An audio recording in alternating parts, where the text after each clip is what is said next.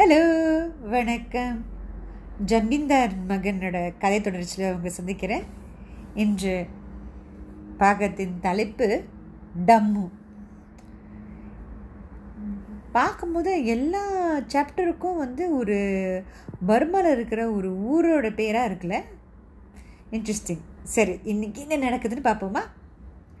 நான் என் அருமை தந்தையை கண்டுபிடித்த அதாவது என் அருமை தந்தை என்னை கண்டுபிடித்த மேற்படி அற்புத சம்பவம். பக்கோகூவிலிருந்து நாங்கள் கிளம்பிய எட்டாவது நாள் நடந்தது. அதற்கடுத்து எட்டாவது நாள் டம்மு என்னும் ஊரில் எங்கள் லாரி பிரயாணம் முடிவடைந்தது. இந்த எட்டு நாளும் என்னுடைய வாழ்க்கையில் சுப தினங்களாகும். இந்த தினங்களில் என் தந்தைக்கு நான் செய்த பணிவிடைக்கு ஈடாக சொல்வதற்கு கதைகளிலும் காவியங்களிலும் கூட உதாரணம் இல்லை என்று சொல்ல வேண்டும். பல வருஷ காலத்தில் மகன் தந்தைக்கு செய்ய வேண்டிய பணிவிடைகளை எல்லாம் அந்த ஏழு நாளில் நான் செய்துவிட்டேன் இந்த தினங்களில் வசந்தியை கூட நான் அவ்வளவாக கவனிக்கவில்லை. அவளுடைய மனோபாவத்திலும் அவளுடைய தந்தையின் மனோபாவத்திலும் ஏற்பட்ட மாறுதல்களை மட்டும் கவனித்து வந்தேன்.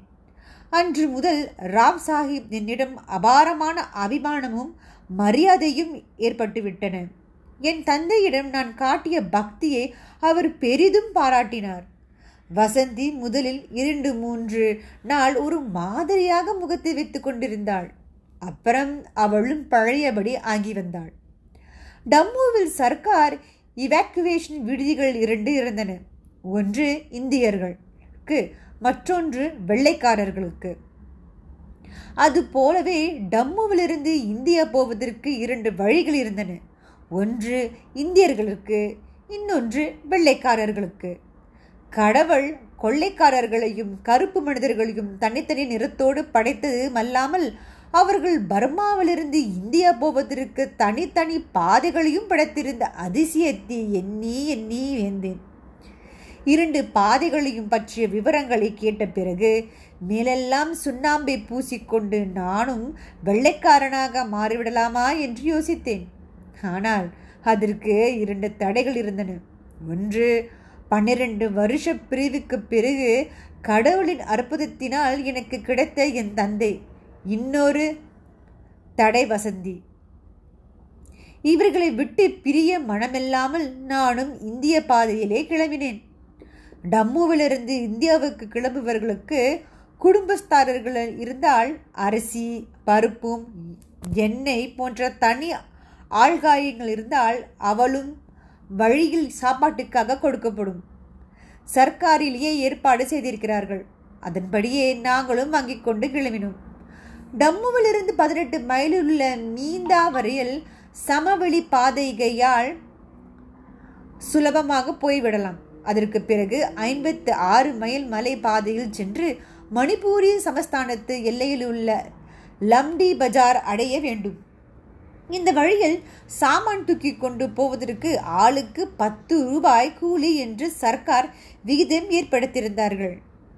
ஆனால் உண்மையில் இருபது ரூபாய் கூட கூலி ஆள் கிடைப்பது துர்பலமாக இருந்தது. ராவ் சாஹிப் சந்தா கூலி விகிதத்தில் பேரம் பேச முயற்சித்தினால் ஆள் கிடைப்பது இன்னும் கஷ்டமாக போயிற்று. கடைசியில் நாங்கள் டம்முவை அடைந்த மூன்றாம் நாள் காலை தென்னிந்தியர்கள் சுமார் இருபத்தைந்து பேர் அடங்கிய கோஷ்டியார் ஜன்ம தேசம் போவதற்காக கால்நடையாக கிளம்பினோம்.